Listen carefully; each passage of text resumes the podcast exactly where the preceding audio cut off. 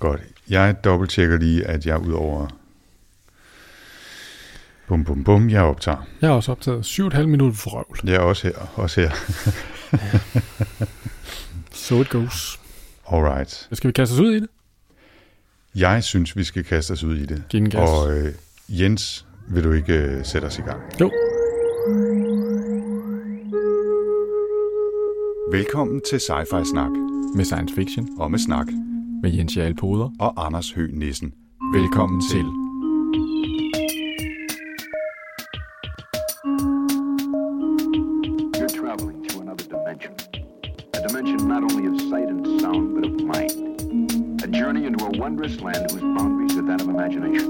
til.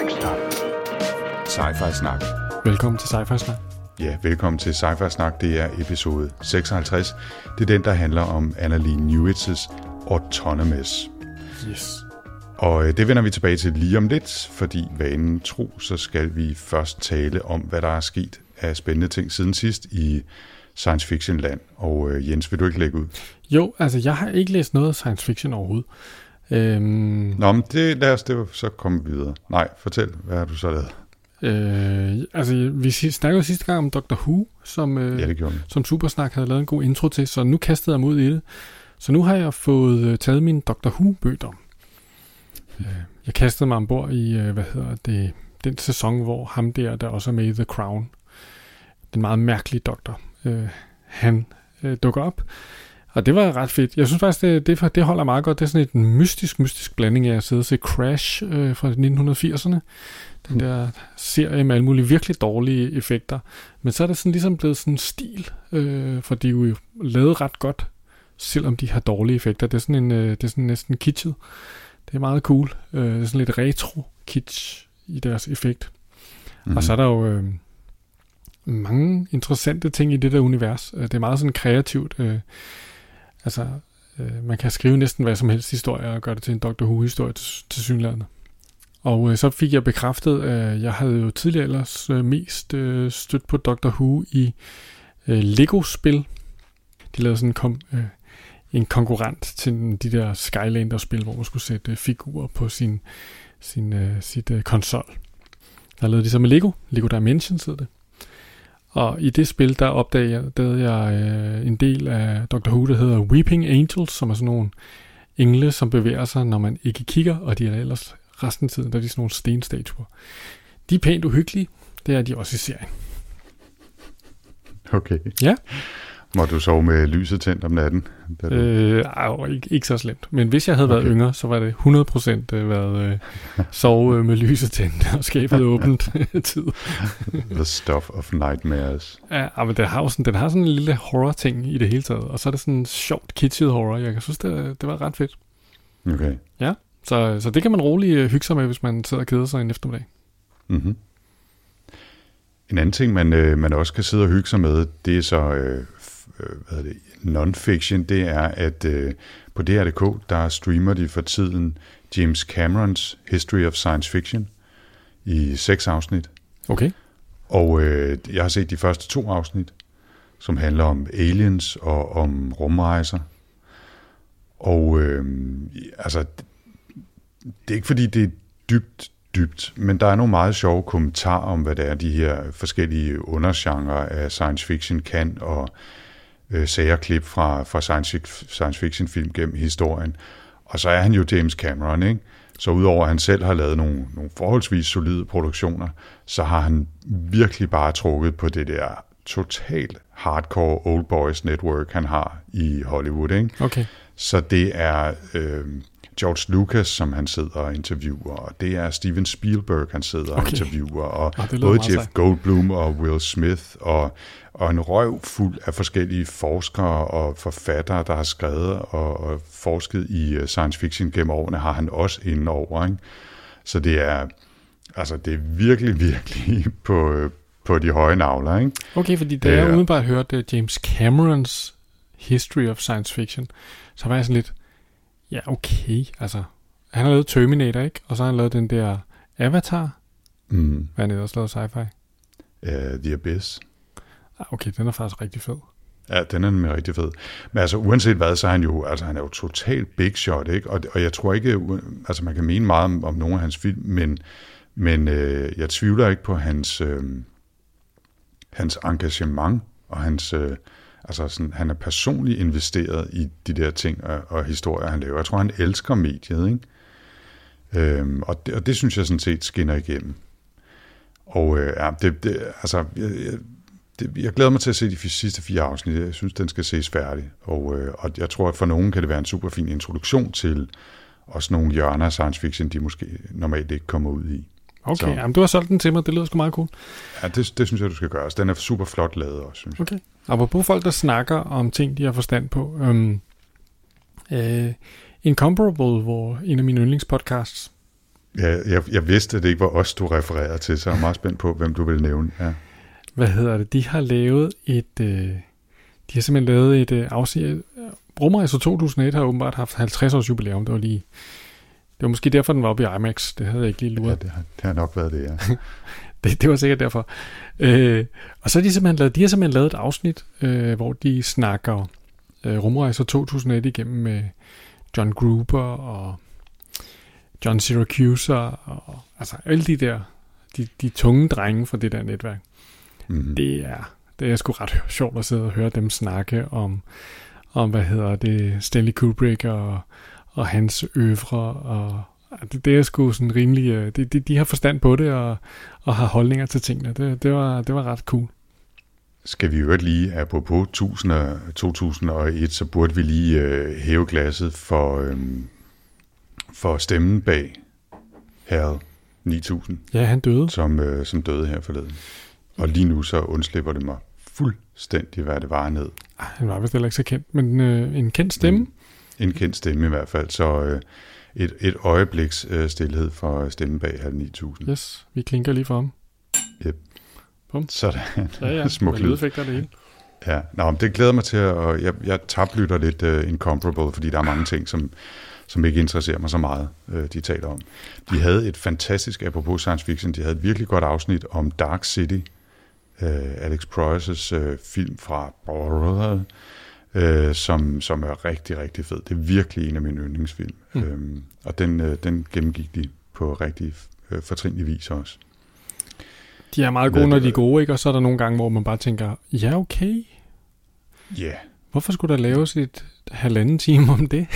Ja, lige præcis, ikke? Ja. Øh, jeg vil også sige, med Dark City der, det var lidt, øh, det lyder ondskabsfuldt, men det var sådan lidt B-holdet fra, fra Incomparable. Altså, det var ikke Gruber og Merlin Mann og Syracuse og de der virkelig tunge drenge, men til gengæld var det nogen, der elskede Dark City, og det kunne man høre, det synes jeg faktisk også er rigtig fedt, ikke? Mm. Øhm, så... Og øh, jeg har faktisk fået læst også et par science fiction bøger ud over Autonomous. Øh, hvorfor bliver jeg ved med at sige Autonomous? Det hedder den jo ikke, den hedder Autonomous. Øhm, det bliver en lang aften.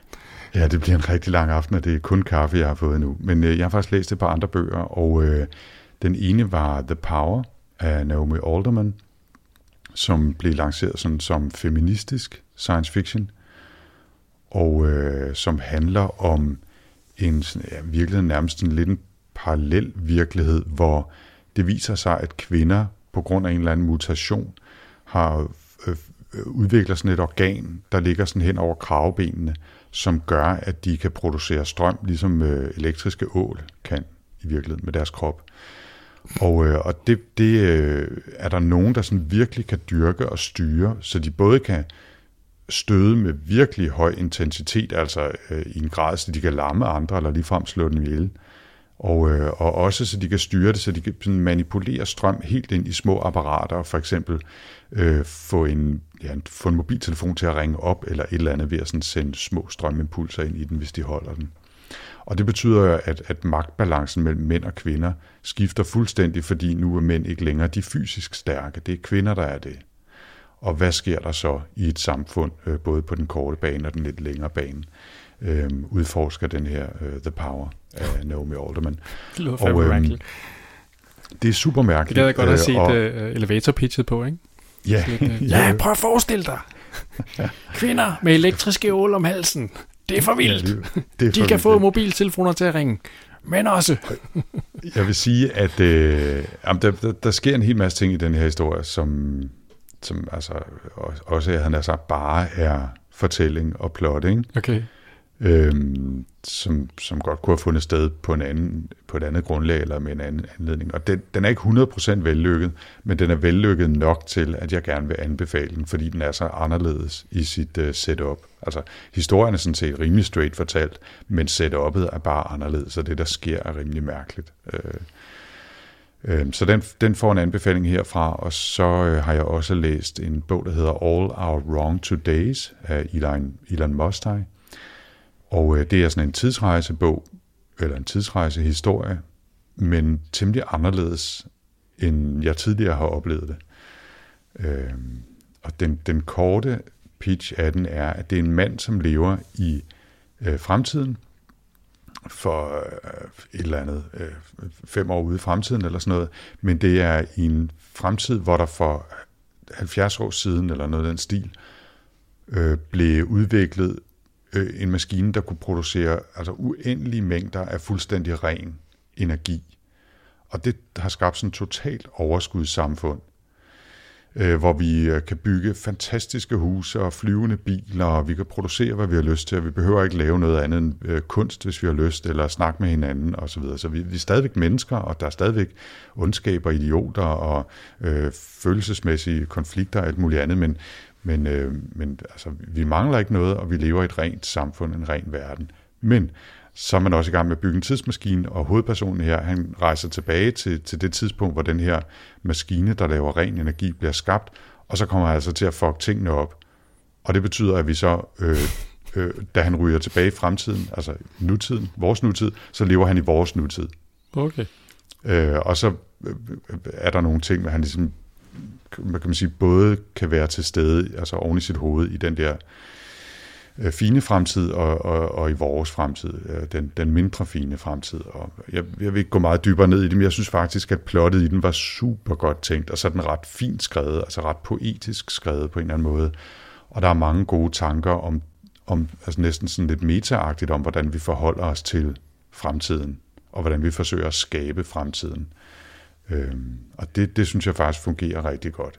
Der er tidspunkter, hvor den bliver sådan lidt, altså, hvad kan man sige, øh, skematisk i sin måde at komme videre i plottet på, og man, nogle gange så føler man lidt, at han for at få plotenderne, de store plotpunkter til at mødes, så, så er han nødt til at, at lave rimelig mange små øh, svingærner og opfinde lidt nogle ting, og så gjorde jeg også lige sådan, og så gjorde jeg sådan for at få ham derhen, hvor han skal være, ikke? Men altså, Ja, ja. Øhm, super godt tænkt og, og underholdende og rimelig nem at læse, så den, øh, den kan også anbefales. Jeg skal nok læ- øh, smide dig link til dem begge to, så du kan smide min show notes, hvis du har lyst. Ja, og det lyder da meget godt. Mm-hmm. Weird. Ja.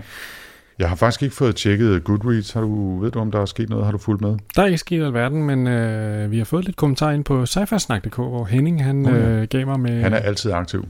Ja, nej, det er faktisk øh, et par gange siden, han har været sidst, men øh, den her gang var han, øh, var han forbi øh, med øh, blandt andet, øh, jeg øh, måtte jo indrømme, at øh, den her øh, bog med de, af de her Strugatsky-brødre, øh, der blev nævnt øh, som en, en mulig bog, vi skulle læse, den havde jeg aldrig hørt om, og der, der fik mm. jeg det lige at vide, at det, der, fik vi, der fik vi en opsang på, at det, dem burde vi kende. Okay. Så, øh, så jeg har øh, tildelt øh, os øh, fire slag med krabasken her, her når vi er færdige med den her. Men jeg så øh, hvad hedder det, hvad hedder det, øh, nævnte, kom han med opfordring til at kigge på Stanislav Lem. Og det er jo en af dem, som øh, står på listen. Det, det burde vi efterhånden snart få kigget på. Øh, jeg tænker jo lidt, at man kunne læse Solaris engang. Det kunne være meget sejt. Ja, det, den, den har jeg læst, og både set den oprindelige film, og også den med George Clooney. Mm. Men det er nogle år siden. Så øh, det kunne være sjovt at samle op på. Det kunne være meget sjovt. Mm-hmm. Ja. Men ellers så, så tror jeg ikke, der er sket så meget andet ude i den store hvide verden. Men det var da også en hel pose fuld. Mm. Så skal vi prøve at gå videre til Autonomous, som ja. den altså hedder. Hvad var det, der gjorde, du valgte den? Altså, øh, den er jo forholdsvis ny, og øh, den er en af de bøger, som øh, blev nomineret til en hel røvfuld af priser, øh, da den kom. Og øh, det, gør man, det gør man selvfølgelig, bliver nysgerrig. Og øh, så kommer Annalee Newitz også fra det samme, hvad kan man sige, kollektiv, eller det samme miljø som Charlie Jane Anders, der jo skrev All the Birds in the Sky, som vi læste i episode otteogtyve. Mm. Og, og, og det er egentlig en genre af bøger, jeg meget godt kan lide, som er sådan nogle samfundskritiske, øh, delvis nutidsagtige techno-thrillers, kan man vel kalde dem. Den er også lidt i familie med Cory Doctorow's Øver, og, og måske især Walk Away, som vi også talte om i episode fyrre. Og, og så har den altså på Amazon, da jeg var inde og kigge på den, for at sætte den på min ønskeliste, der har den altså fået nogle rimelig heftige anbefalinger med. Hvis jeg lige skal citere her, så har Neil Stevenson åbenbart udtalt, at Autonomous is to biotech and A I what Neuromancer was to the internet. Og apropos Neuromancer, så har William Gibson sagt, It's, uh, it is something genuinely and thrillingly new in the naturalistic, subjected, paradoxically humanistic but non-anthropomorphic depiction of bot, altså robot P O V synspunkt, and uh, all in the service of vivid solid storytelling. Og vi kan lige vende tilbage til senere eventuelt, hvad vi, hvad vi mener øh, om, om de citater i, i forhold til filmen. Det er jo i hvert fald bogen, store ord, især for Neil. Ja, det må man sige, og det var også en af grundene til, at øh, jeg tænkte, ah, nu, nu må vi sgu øh, hoppe med på den her bog, ikke? Og hvis man lige meget hurtigt skal sætte op, hvad den egentlig handler om, så øh, foregår den i enogtyve fireogfyrre, hvis jeg ellers husker ret. Og øh, så er der nogle flashbacks til, til tyve år tidligere, noget af den stil.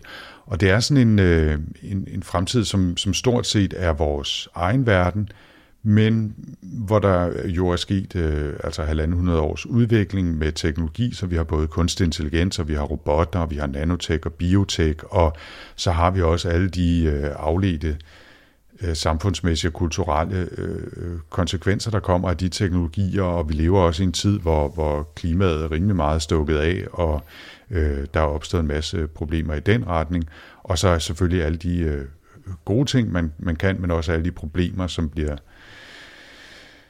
konsekvensen, når folk begynder at misbruge alle de her teknologiske muligheder, ikke? Og vi følger, sådan i meget store træk, så følger vi Autonomous kampen mellem folk, som øh, især hacker og piratkopierer medicin og, og andre stoffer, og så de store firmaer, som producerer stofferne og gerne vil tjene penge, og som med sådan paramilitær hjælp, de har sådan et, et, et internationalt samarbejde, forsøger at stoppe de her pirater, som bruger nanotek og tre D-printer og alt muligt andet til at, at, at lave kopier af medicinen, ikke? Mm. Og det er, sådan, det er sådan det store, hvad kan man sige, bagtæppe, hvor handlingen så udspiller sig, ikke?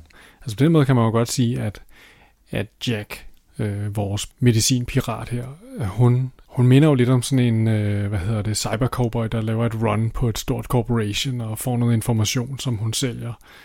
Altså, det er lidt den samme øh, verden med de små øh, uafhængige mod de store øh, corporations, ikke? Jo, jo, helt sikkert. Altså, det, der er, det er meget øh, underhunden mod den store overmagt, ikke? Mm. Men med ideologien som, øh, som medspiller. Og, og Jack, altså øh, vores hovedperson hedder egentlig Judith Chen, men kalder sig Jack, og alle kender hende som Jack. Og øh, hun er sådan en, øh, en, en hvad hedder sådan noget, bio, biotech-engineer, som har, har lavet, øh, det simpelthen, det flyder over af, af engelske ord og dårlige øh, oversættelser, ikke? Men hun har reverse-engineeret øh, forskellige stoffer, altså hun har taget stoffer, så hun prøvede at, at arbejde sig tilbage og finde ud af, hvordan er de lavet, hvordan er de konstrueret, og hvordan virker de, og så har hun lavet kopier af det og sendt det øh, gratis på markedet, øh, eller, eller i hvert fald lagt planerne ud, så folk selv kunne lave det, ikke? Altså hun er jo sådan en uh, medicine information wants to be free type, ikke?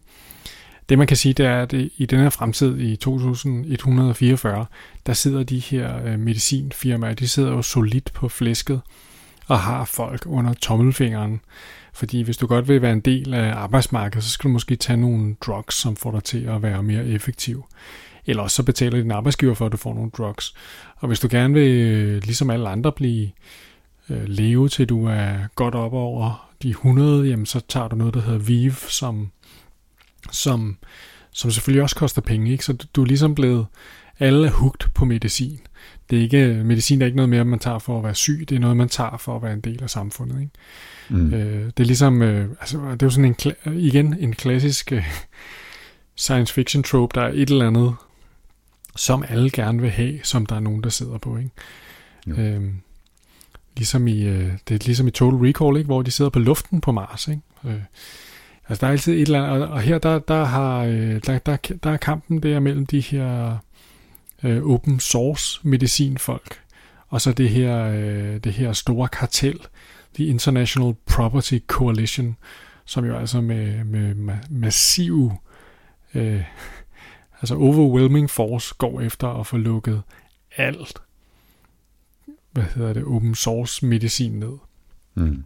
Øh, og, og det er måske, det er måske værd at, at introducere, øh, fordi nu lyder det, som om det ikke hele handler om Jack, og hun er selvfølgelig interessant. Hun sidder ude på sin ubåd øh, under Nordpolen og, og printer piller, som hun så distribuerer.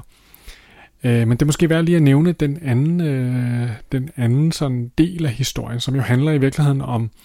om øh, men men, men, men før, før vi kaster os ud i det, må jeg lige sige en, en lille krølle på historien her om... hvordan vi kommer i gang med den her historie, som, som relaterer sig til, til Jack mm. og, og de der stoffer.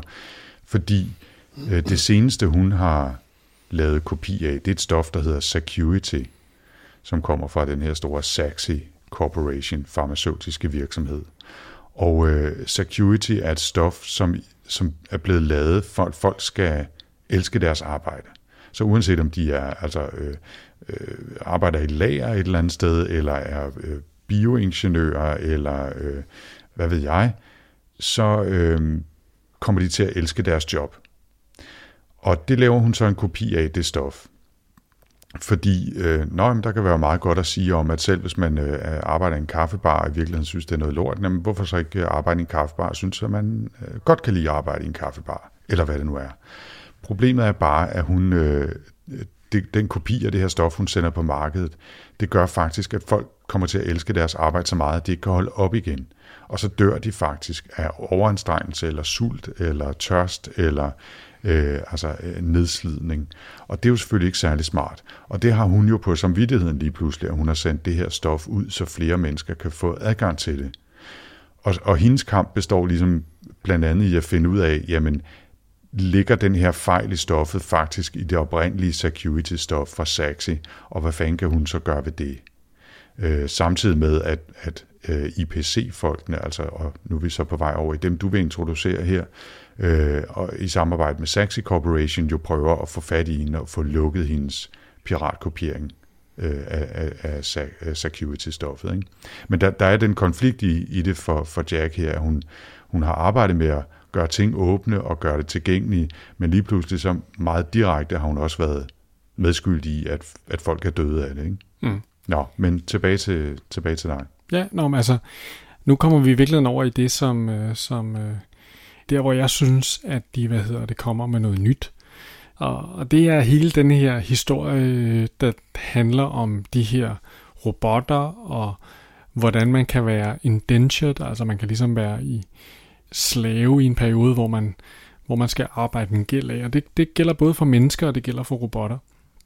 Men en vigtig øh, karakter i den her bog er i virkeligheden en, øh, sådan en krigsrobot, der hedder Paladin, som er sådan en omvandrende øh, kunstig intelligens, der har altså alt det nyeste inden for våben, og helt ufattelige mange sensorer, der kan nærmest fornemme alt.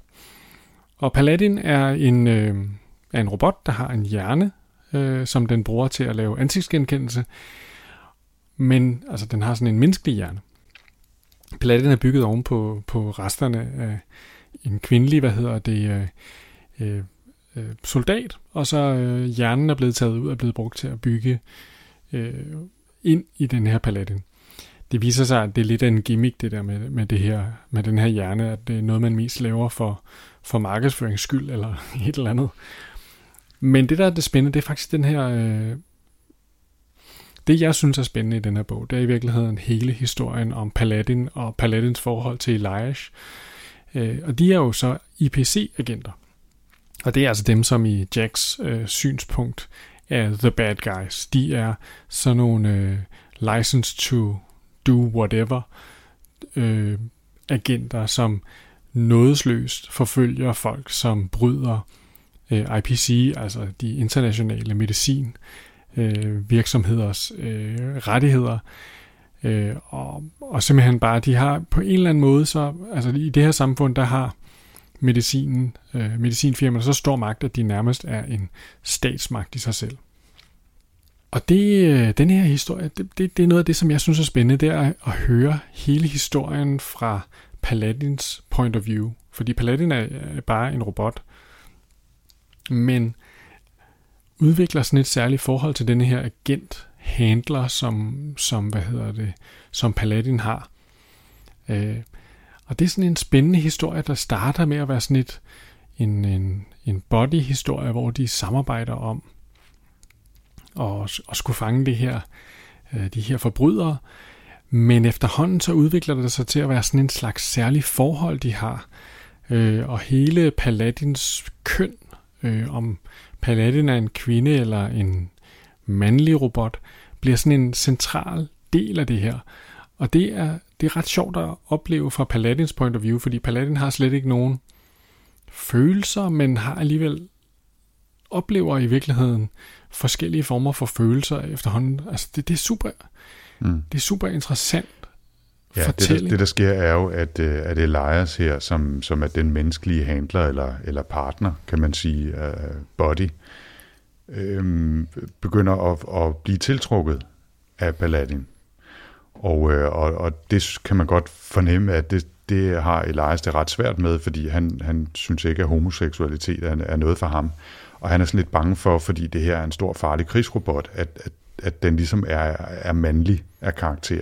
Ja, men det er jo det, som mennesker, så, altså det, det, som menneskene gør, det er, hvis de ser en stor, kraft, farlig robot, så tilskriver de den mandlige egenskaber. Præcis. Men så finder han jo så ud af, at, at den der stump af hjerne, som Paladin har et eller andet sted i brystkassen, og som mest er en marketing-gimmick, gimmick, udover at den så rent faktisk hjælper med at lave noget ansigtsgenkendelse, at den faktisk kommer fra en kvinde. Og så synes han på en eller anden måde, at det er lidt mere legitimt, at han føler sig tiltrukket af Paladin. Og så får de jo også sådan et eller andet, altså robot on human, øh, eller human on robot, øh, seksuelt forhold til hinanden, ikke? Jo, jo. Hvilket, hvilket Eliasz jo opfatter på en måde, og Paladin på en ganske anden måde, fordi det er sådan en underlig øh, meta-agtig façon.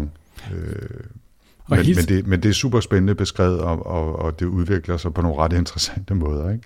Jo, men også fordi, at Paladin jo har øh, kode inde i hovedet, som sikrer, at Paladin er, hvad hedder det, fuldstændig øh, subservient til Eliasz. Så, så der er... Øh, altså, Paladin er jo det der indentured, så det vil sige, at øh, de næste mange år, så skal Paladin arbejde sin gæld af til, til hvad hedder det, I P C. Øhm, og det gør så, at øh, Paladin kan ikke tilgå sin egen root-kode. Paladin har ikke root-adgang til sig selv, om man så må sige, og kan ikke forstå, hvad for noget kode, der bliver kørt øh, på, på en selv. Og det er sådan meget, øh, det er meget interessant, for der bliver så en periode, hvor øh, der bliver en mission, som Paladin skal på, hvor at, at denne her øh, total selvstændighed bliver bliver givet til øh, Paladin.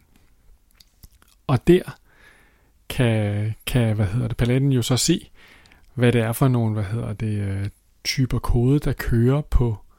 Altså, der er noget, der hedder good boy, eller good doggy, eller sådan noget. Der er sådan, alle sådan nogle stykker software, som skal sørge for, at, ja, nu siger jeg hun, er tiltrukket, mm. eller vil gøre alt for Eliasz. Øh, Og det spændende er jo selvfølgelig så at se, at øh, den der relation, den, kan, den bliver bibeholdt, efter at den kode f- forsvinder. Det, hele det der, det synes jeg er noget af det, som Annalee Newitz har lavet nyt og interessant i den her mm. bog. Ikke? Og, og det spændende er jo, at man... Altså, Jack... Ja, man holder med Jack, fordi Jack er jo ligesom den her seje cyberpunk-helt. Ikke? Hun kan sejle rundt i sin ubåd. Øh, hun øh, er også skidegod til nærkamp. Altså hun er sådan en næsten cyberpunk-kliché, ikke? Men det, også lidt føl- følelsesmæssigt up, fucked op og, og, og depressiv og sådan noget. Ikke? Det kan man også sagtens være, selvom man er en mm. cyberpunk. Ja, ja, ja, præcis. Men, Jamen, det hører med til klichéen. Ikke, ikke, der er ikke langt fra, hvad hedder det, hende til hero protagonist eller, eller lignende. Vel? Altså det er, hun kunne lige så godt være The Deliverator i sin, i sin drug øh, sob. Øh. Og hun kan alverdens tricks, og hun har tusind bagudgange og sådan noget. Det er helt utroligt. Altså, hun er hundrede procent cyberpunk-kliché. Øh, men man fulder, følger jo også øh, Eliasz og Paladin, og det er altså et øh, virkelig spark i maven på et tidspunkt, eller det var det for mig, når man kom til det her, hvor de begynder lige pludselig, nå ja, jeg havde ikke glemt, det er dem her, der er skurkene, og de begynder at gøre nogle af de der ting, hvor man bare tænker, ej, shit.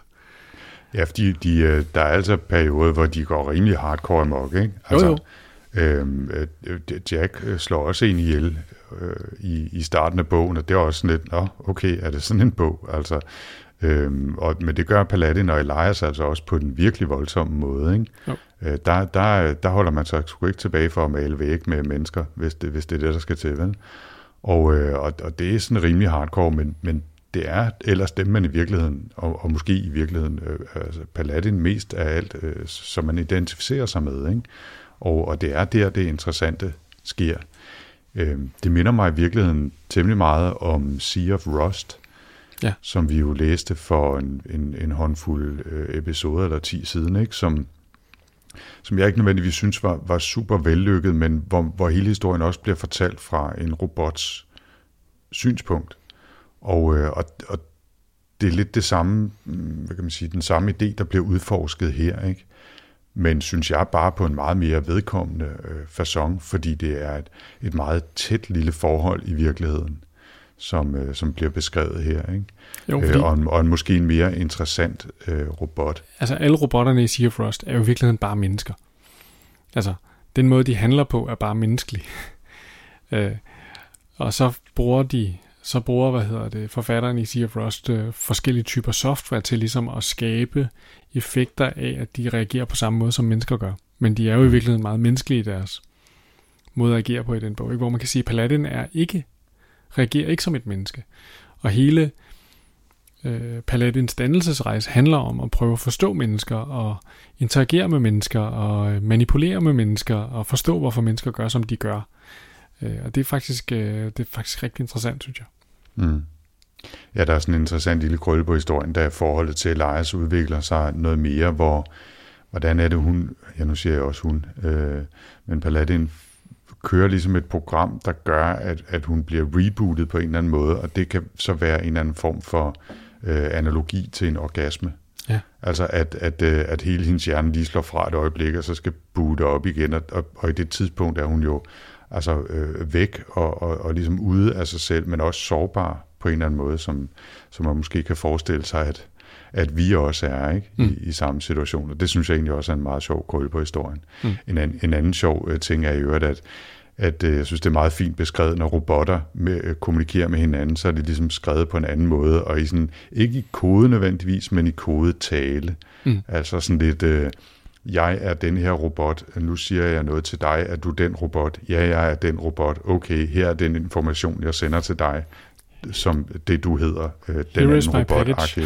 Ja, præcis. Ikke? Ja. Og det synes jeg, det synes jeg er ret sjovt lille detalje, det som, øh, som, øh, som fungerer meget godt, så man kan fornemme, at der ligesom er en måde at tale sammen på, fra robot til robot, og en helt anden fra øh, robot til menneske, eller menneske til robot, ikke?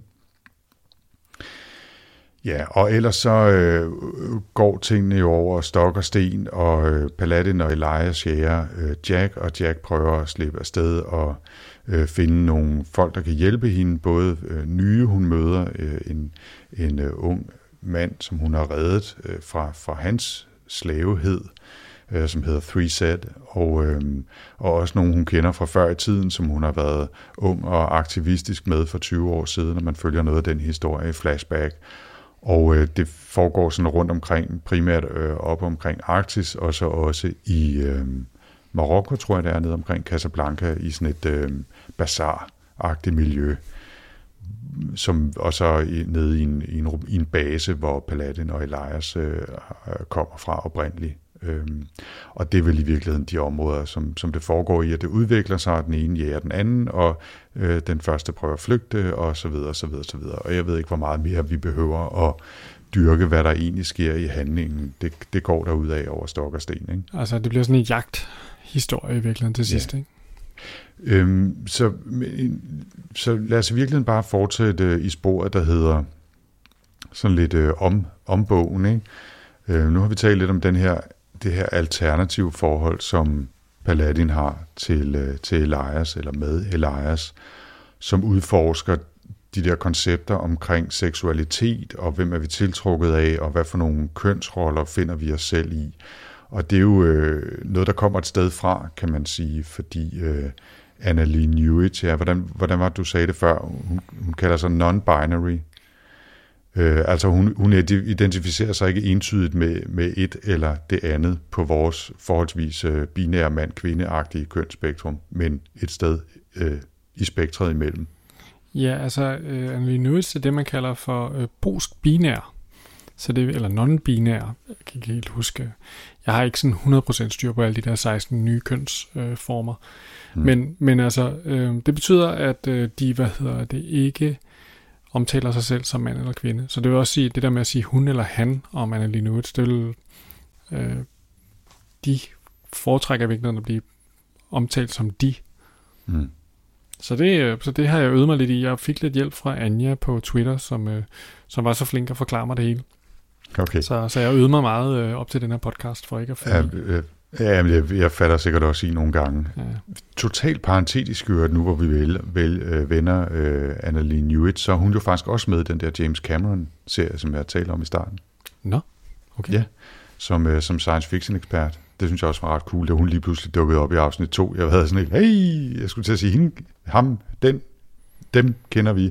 Øh, det gør vi jo så ikke helt, vel? Men, øh, men det var da meget sjovt sammenfald, synes jeg. Cool. Ja. Men, men, øh, nå, men pointen var bare, at, at, at det kommer jo et sted fra øh, den udforskning, hun laver af alternativ seksualitet, eller seksualitet, som er anderledes end den, vi øh, kender, sådan som... Øh, Jeg ved, jeg ved ikke, hvad den, hvordan man taler om det her på, en, på, den, på den rigtige måde. Det er ikke et, det er ikke et sprog, jeg er vant til at bruge. Jeg, Nej, altså, jeg har mange lige, kedelige binære venner. Lytteren skal lige huske, så. At mig og Anders er jo sindssygt gamle. Så for eksempel ja. Dengang, at jeg opdagede, at Freddie Mercury var homoseksuel, det var et kæmpe chok for mig. Fordi jeg voksede op i firserne, hvor det, det snakkede vi først om til slut i firserne. Hmm. Øhm, men altså, altså, pointen er jo, at Annalee Newitz, altså de, hvad hedder det... De undersøger i virkeligheden i den her roman, det der, altså det der sker for Paladin er jo, at Eliasz projicerer en kønsrolle over på Paladin. Og det er jo i virkeligheden sådan, altså det forestiller mig lidt må være en del af sådan det lidt selvbiografiske, det der med at gå og føle, at andre projicerer et køn, som man i virkeligheden ikke selv identificerer sig med over på en. Og tillægger en en hel masse egenskaber ud fra den kønsforestilling, ikke? Helt sikkert. Det må ligesom være det, det handler om. Ja, ja. Øhm. Men og nu skal det så siges også, synes jeg, øhm, øhm, for, for at yde Annalee Newitz retfærdighed her, ikke? At altså, alt den teknologi, som er med i bogen også, uanset om det er biotek, eller øh, undervandsbåde, eller robotter, eller selvkørende biler, eller øh, hvad, hvad pokker det nu er, androider og så videre. Altså, jeg synes, teknologien er... er enormt overbevisende beskrevet, og altså enormt kompetent beskrevet. Jeg, jeg, jeg synes, det og, og er virkelig godt integreret i historien også. Mm. Altså, det skal ikke lyde som om, at, at, det, er sådan, at det her fremtidsvæsen øh, er sådan en eller anden øh, tynd fernis over en udforskning af kønsroller, fordi det synes jeg ikke, det er. Men jeg synes, udforskningen af kønsroller mellem robotten og mennesket er enormt godt integreret i historien, men det synes jeg også, de andre teknologier er. Det er måske bare her i denne her problematik, at det, at det mest interessante er, eller det mest anderledes er, fordi den rolle, som teknologien spiller i historien og i, i den måde plottet drives fremad omkring øh, især de her farmaceutiske stoffer osv., den minder meget om, om de ting, man kunne finde i noget i Cory Doctorow, eller, eller i Charlie Jane Anders, eller i andre techno-thriller, ikke? Øhm, i virkeligheden også i øh, Ramasnams øh, ting, altså det er sådan også lidt det samme, ikke? Altså samme blanding af kunstig intelligens og robotter og biotek og nanotek og, og ting og sager, ikke? Så det fungerer rigtig godt, men det er altså her øh, i, i, i det her forhold mellem Paladin og Eliasz, for nu at tærske den øh, langhand på den, at, at det er rigtig interessant, det fungerer, ikke? Men jeg, jeg synes bare lige, du skulle nævne, at, at det virker altså, som om hun har styr på det andet også.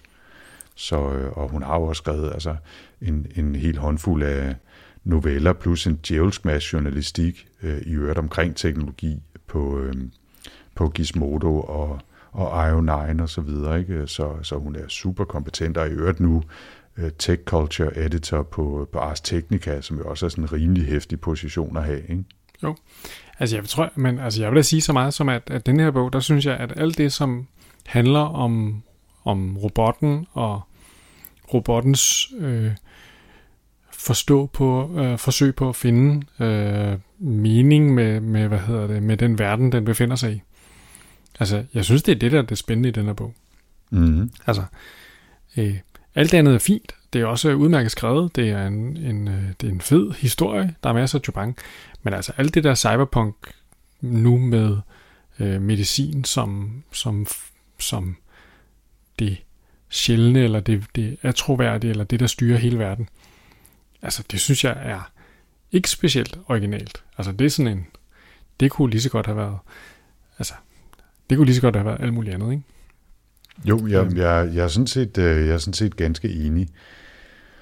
Øhm, og, men vil sige, at jeg synes øvrigt også, at altså, den er ret fint skrevet. Altså, den er, den er velskrevet, og, og der var nogle få steder, hvor jeg havde sådan fornemmelsen af, at okay, du har skulle lægge det her puslespil, og lige pludselig så opdagede du, at der manglede otte brikker.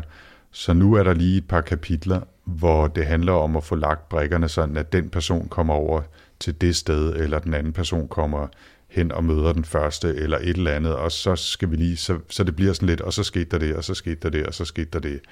Og det, det sker altså ganske ofte i denne her type bøger, hvor man får fornemmelsen af, at de ikke nødvendigvis har, har planlagt det hele på forhånd, og lige pludselig så opdager de, der er et hul i sted i handlingen, og så må de altså lægge brikkerne efterhånden, som de kører, ikke? Øhm, og, og det er der et par steder i den, men ellers synes jeg faktisk, den er ret fint skrevet. Der er nogle af de her techno-thriller, som, hvor man fornemmer lidt, ja, de har læst noget om nanoteknologi i, i Wired, og så synes de også, de kan skrive en bog, ikke? Øh, og og det, det har jeg ikke, den fornemmelse har jeg ikke her. Nej. Men hvis vi nu øh, sagde du, at vi skulle vende tilbage til Neil Stephensons og William Gibsons øh, sådan ligesom, øh, mm-hmm. to udtalelser, ikke, man kan sige. Jeg synes, at øh, Neil Stephensons Autonomous is to biotech and A I what Neuromancer was to the internet. Det synes jeg er totalt hyperbole. Altså det er helt overdrevet og slet ikke på sin plads. Det, det, er, det er jeg fuldstændig enig i. Ja. Og øh, nu, ved, nu ved lytterne muligvis godt, hvis de har fulgt med et stykke tid, at at jeg jo har svært ved at synes, at Neil Stephenson kan sætte en, øh, en pind forkert, ikke? Mens du er, skal vi sige, øh, noget mere forbeholden. Men lige her, der, der tænker jeg, at enten så er der nogen, der har taget det her citat ud af en sammenhæng, eller, øh, eller også så har, han, øh, så har han taget en kop kaffe for meget, før han snakkede, ikke?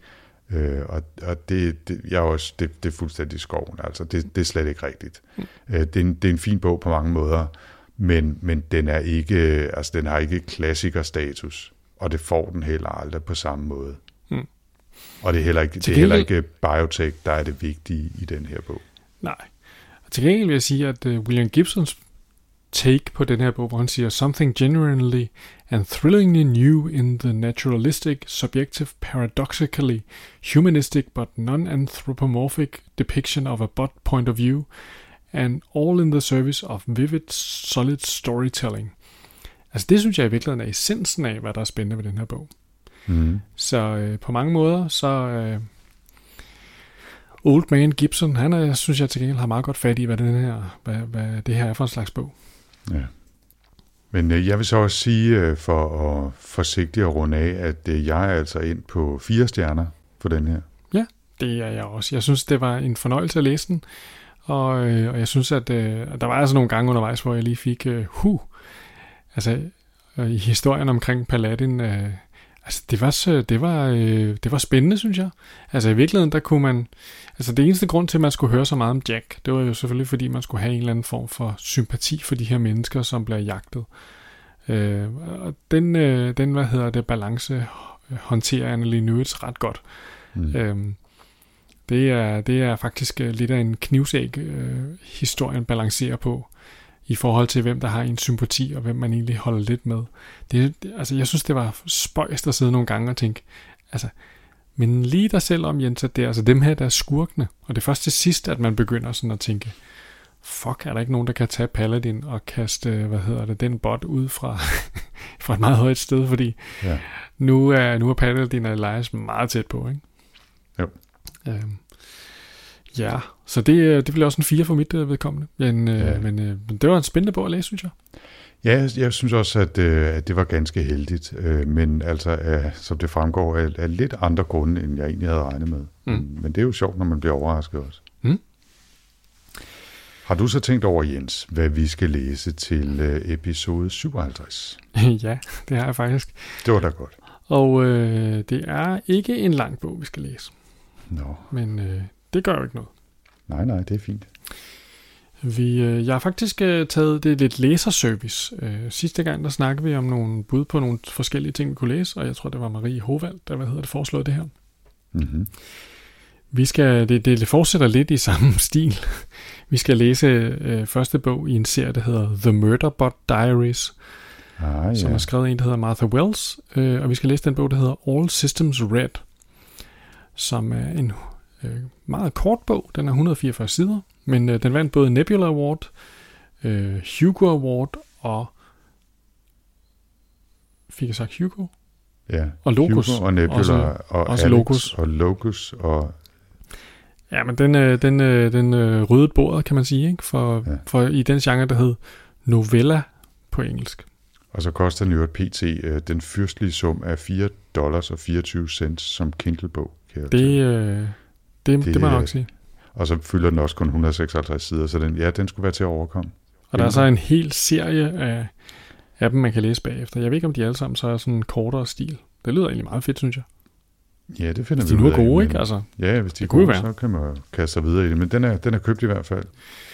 Ja, og ellers så er der vel ikke så meget andet at sige end uh, tak for denne gang. Ja, tak for denne gang. Det har været en uh, fornøjelse igen.